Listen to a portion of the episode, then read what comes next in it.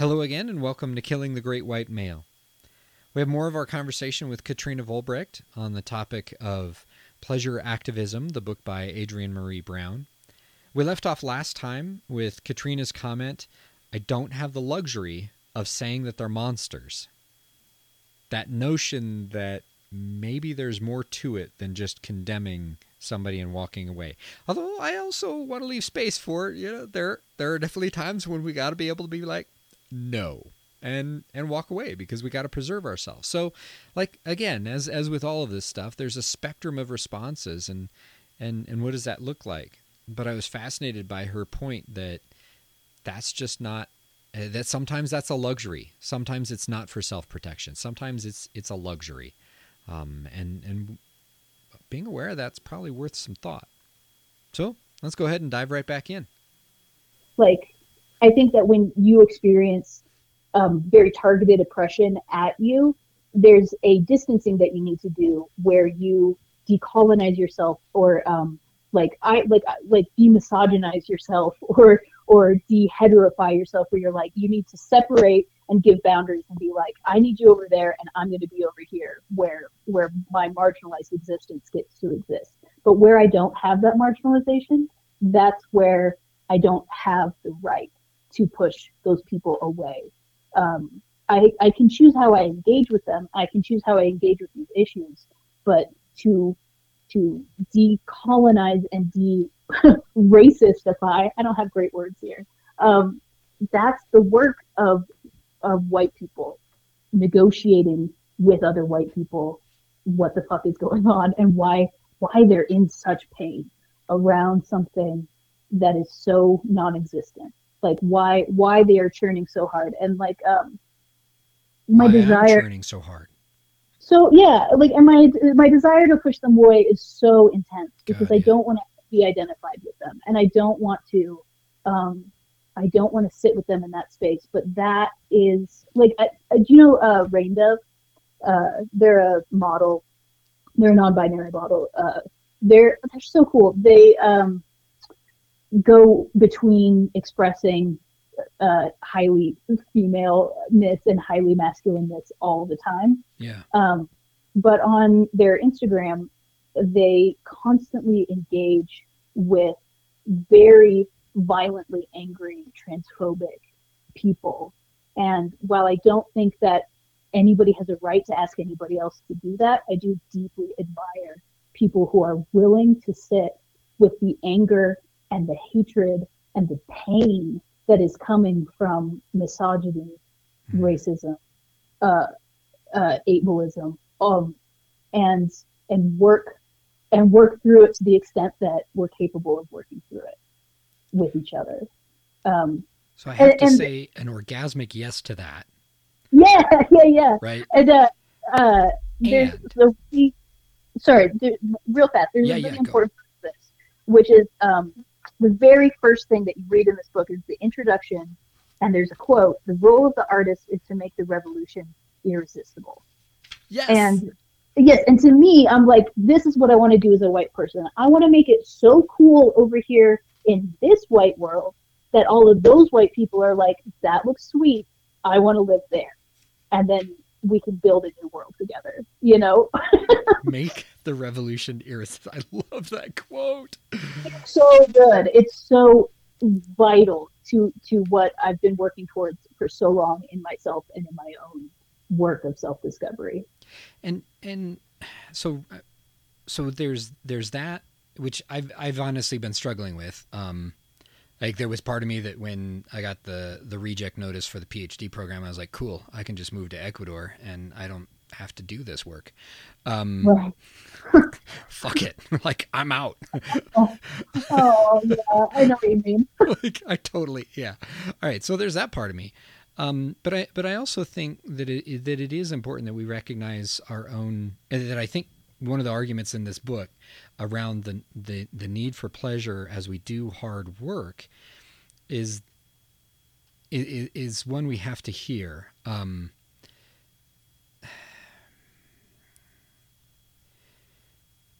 I'm trying to formulate this. My brain is. Um, it it has to do with okay, okay. part of the delay for me in reading this was I was depressed as fuck. Like Yeah. like I I called my therapist and made an appointment because I sp- spent quite a few days um, over the course of a month um, being really tempted to get my Tylenol pills out and count them out and carry them around in my pocket again. Um, like it, it really had gotten to the point where part of you know part of me is like, well, cool. I'm I guess I'm not doing this project. Um, what am I then? Because I'm you know my kids are moving out. Like I just like I have no fucking like why am I here? Um, Yeah. and so it was really like even when I did finally start to read the book, it was so hard to read because one of the first things that depression kills is pleasure. Yeah. And and it's in everything cuz like I don't want to eat, I didn't want to Mm-hmm. work out, I like nothing. Um so it really I think that for me is the most like that's the central like, please read the book by the way. If if if you don't hear that clearly enough, it is uncomfortable. And she gives homework. Okay, here you go. Here, here's an Yeah. example. All right, this this homework, I remember this. I hit page 25 after about two hours of reading. Okay, I'm a grad school reader. I know how to fucking plow through shit. I, I, I know how to uh, linger on things and just treasure them and savor them in my mouth. I know how to do all of that. And it took me two fucking hours to read 25 pages because I was so fucking shut down. And and we get to this. She has periodically throughout the book. And by the way, also in that intro that you referenced, she mentions that you should be masturbating before uh, having an orgasm before every chapter. Right. Right. Um, which, well, I will say I indulged in a couple of times um, during the reading of the book. It just went, okay, I'm turned on. I'm just gonna go enjoy. Um, so there you go. Uh, but this uh, this shut me down completely. This homework on page 25 is write up your pleasure activism lineage. Who awakened your senses? Who politicized your experiences of body, identity, sensation, feeling good? If they are still living, have you thanked them properly? If yes, good, do it again. If not, reach out. If they are ancestors, honor them with a pleasure altar covered in sticky, uh, sticky fruits, sweet smells, sacred water, and thick earth centered around fire. Gratitude is part of pleasure too. Um, so I read that. I read the first line, right up your pleasure activism lineage," and it, and it was one of those moments where I just dropped the book and cried Yeah. because I I don't have one. Is my Yeah, first reaction. Yeah. Yeah. Like nobody taught me that I mattered that way. Yeah. And that it was important for me to matter that way to myself. hmm That my own pleasure mattered. It, Yeah. And it, I had this horrible feeling because I know that I live in a world where it is all about my dick and fucking is all about me getting off and it's all about whether I come or not and it's about whether I feel good enough to come. But that's not fucking pleasure. Right. And and, and I. I, I love this book because it actually it articulated everything that's fucking missing from it. And so once again, I see this this great white male that has to die because it's not all about me sticking my dick in something, but Right. it it's it it has to be about pleasure and connection. And then I so, so I think it was actually that day I I I've been on on a keto vegan diet pretty much mostly for about a year and it actually helped with a lot of this stuff. I started i fell off the wagon a couple of times in january. Well more than that. Anyway i'm pretty sure that's part of you know that contributed to all the depression stuff but um so i i i was like i've got this spinach in the fridge and it would taste really good with butter. And that's not on my the vegan part of my diet but i was like fuck this i'm gonna go make a big ass bowl of spinach with butter in it and Oh. just eating it was orgasmic hmm hmm and I stood there in the kitchen to eat it. I didn't even sit down. I just stood there. You know, once the butter was melted and I mixed it around, and and then I drank the the butter juice at the end, like hmm like some kind of. ah. But that was that's how dead I I normally am to the notion of pleasure, hmm of what's it like to just eat food. I have a major impulse issue. I have major impulse issues around well around a lot of things. Uh, food and video games are the two that I've been very conscious of lately. Um, Yeah. Yeah. so so yeah, like that right there is the like that's what this book is about. Like Yeah. yes, there's a bunch of animals and insects fucking on the cover, but but it it it's about this because I'll tell you what, my sex life doesn't feel like that. Doesn't feel like that bowl of spinach. Right. I, and I think I think this is something that um, you know it's it's interesting to. I, I was wondering if we were going to get into this. So obviously, this book is written um, by a black queer woman, um, and so her uh, she's speaking mainly to an audience of other of other black people and other women. But I think it's really interesting and important for us to talk about um, as white people and as men, because I will include myself in that conversation, Yes. even though I'm not, not a cis man. Um, but the fact that even though all of sexuality in Western in this Western world that we live in is constructed around the idea of our pleasure, of our getting off, of our orgasm, myself and the other men that I know do not experience deep orgasmic pleasure through their sex lives. Like the even though the rhetoric is very strong around um, the orgasm of the male, they're still they're they're so cut off from we are so cut off from our sensual bodies that we're not experiencing the pleasure that we think we're experiencing. I, I think this is why um, sex addiction and sex sex quotas are so prevalent. Like I've dated uh, Mm. men in the past who really were only concerned with like hitting the sex quota. How many times a week are we having sex? How many Yeah. times a day are we having sex? Are we hitting the quota that puts off the check mark on the list of the things that make me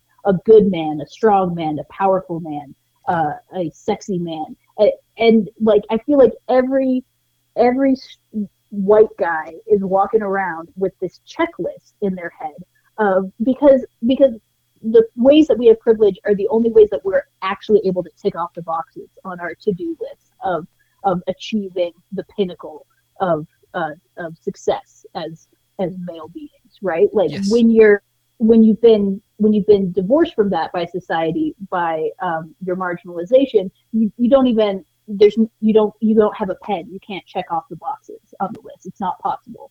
Um, but men have this incredibly tiny window of white men particularly have this incredibly tiny window that they can exist within and that is just about possible to reach by incredible amounts of self-denial um, ripping yourself away from your own instinctual self uh, denying your emotional needs denying your your real sexual interests and be like did i come this many times? Uh, have i slept with this many women uh, do I make this much money? Do I live in this big of a house? And the fact that you can achieve it means that so most of the the white cis men that I know are focused entirely on that goal because they can see some people have hit it. And Yeah. So and so the obsession is so clear. Like like um, I, I ran into huge problems with this homework assignment too because I, I instantly went into grief because I was like you know my and I, I had this and then I later had this convers the same conversation with my mother um, who is has spent her whole life kind of looking for alternative ways of existing. She was a full on hippie. Uh, I think she was 19 in the summer of love. Like she uh, follow she was a Yogananda follower for a long time. Like she has been um, her whole life search like looking for something anything to to fill to fill this incredible void that um, our white Anglo-Saxonness has made for ourselves, uh, where we feel completely cut off and empty. And and I think uh, you know, your everybody's mileage is going to vary. I know lots of happy wasps who are like um, they have their families and they had rel- they're relatively okay enough, and they wouldn't necessarily identify with this uh, very deep sense of loss. But I, I come from several generations of very fucked up people who um, really focused on an intense uh, ripping away of all of the pleasures of life. Um, Puritans, Episcopalians, people who are very dedicated to this idea of of being good, being normal, being presentable, being right um, and behaving correctly in the eyes of God or whoever, right? Like there there was there's no pleasure there. There's no, no. there's no stolen pleasure itself was a sin. Yeah, exactly. And um yeah, the the the experience of pleasure at all is sinful. Exactly. Yeah. So so you wind up with these entire communities who have privilege that they enjoy and yet have none of the meat of life. Like what makes what I come like what I've come to understand through my queerness, through through uh, my transness, and then through the femaleness parts of me is that there is this what what she talks about constantly. There's this rich, succulent, um, delicious, sensual embodiment of being alive on this earth um, that whiteness, capitalism, capitalism, and patriarchy all collude to become products that we purchase yes. yep. to fulfill to like that like that's how we drive um, so we get some stale overproduced leftover of pleasure. Right. I mean it's it's this con it's this um it's a they're producing a demand right? Like they they are producing a society in which we need things and if you are a satisfied yeah. person you don't need those things and that right there there's this as as you were talking about it so several things immediately popped up um, first off i'm automatically suspicious of anybody who is who's happy with their job on wall street and and the worst right. part is that they there are people who that is genuine joy and pleasure for them. You know, there's something fun and thrilling for them about that. Um, but but you're nailing it, and it's something you said in the beginning. Just like knocked me wholeheartedly off on this other tangent of how I like. That is definitely one of the constant discussions um, with me and and my my sex partner is how many times a week are, are we having sex because it I, I don't make it more than two days before I start going nuts. Um, and it's, so it's like, it, like again, there's that, there's the black hole of depression wanting to suck me in and tell me I'm a piece of shit. Um, right. but it, so that's going on. And, and the variety in my sex life is certainly not satis, doesn't satisfy me. Um, and so there's this, so there's that whole thing actively churning right there. Um, and it like I, I'm surprised at how often when when we're you know we've we've said yes we you know we we'd like to stay open for for having sex tonight. How often my emotional internal world will get knocked off and suddenly I, I sex isn't possible. Um, and it's because it, it, it man sometimes I wish I could just take the fucking pill that puts me back to sleep um, what the blue pill? I, I, don't remember. Yeah, I think I don't remember whether it's red or blue, but one of them. Yeah. Um, there's this struggle around that whole thing for me because I often also have to acknowledge that it's like the only place where I'm supposed to feel pleasure right. is in the act of fucking someone. Right. Yeah. And that doesn't work for me. Like when it's not mutual, it I immediately I'm like, well, I'm out. Um, and so yeah. there's there's this whole thing, and it. I told my therapist this week it. I constantly struggle with. Uh, well. Like sexually and and in life, I'm too much for a whole lot of people. Like yeah. Uh, and yeah, I'm gonna talk about it. Uh, every partner I I'd been with before my current partner complained that I was too large um, and that sex hurt. And mm. so I was always too much. And, and that happens in other settings too, because I'm I'm a I tend to be a flamboyant, like overactive, like I'm very emotional, and well, it, it's it's too much. But right. I'm always caught between that and never enough. Like I, I'm also never enough because I've never been man enough. I've never been white enough. I've never been uh, able-bodied enough. You know, well, what's wrong with you? you know, well, I'm too lazy to get Yeah. off your ass. Yeah. Well, I mean, I could, but I don't really see a reason. I'd rather be dead because life is just pain, princess. Everything anyone that tells you differently is trying to sell you something. Yep. Um, so like I said to my therapist, I'm like, I, I know logically that I cannot be both always too much and never enough. but this is what my fucking brain is doing. But that's Yeah. very much that's very much there. And then I Yeah, start that's that's what this system is. Is it? It's a, a collusion to keep you both at all times. You know, it's it's what women experience with the virgin whore dichotomy, right? Yes, like yes. you you can't you cannot win. It's a game that has been designed for you to be completely unable to win it. It's um it's the function of the game. It's how the game self perpetuates. The Yeah. only way to win is not to play. Because the only way it keeps going is if we're still hungry. Yeah, exactly. If we, the only way it works is if we, if, is if we uh, capitulate to its rules, which is what I think the central tenet of this book is: is fuck the rules. The rules aren't real, and the rules aren't serving you anyway. Fuck the rules. The rules aren't real. The rules aren't serving you anyway. It's true. And again, I have to ask, and who benefits from those rules?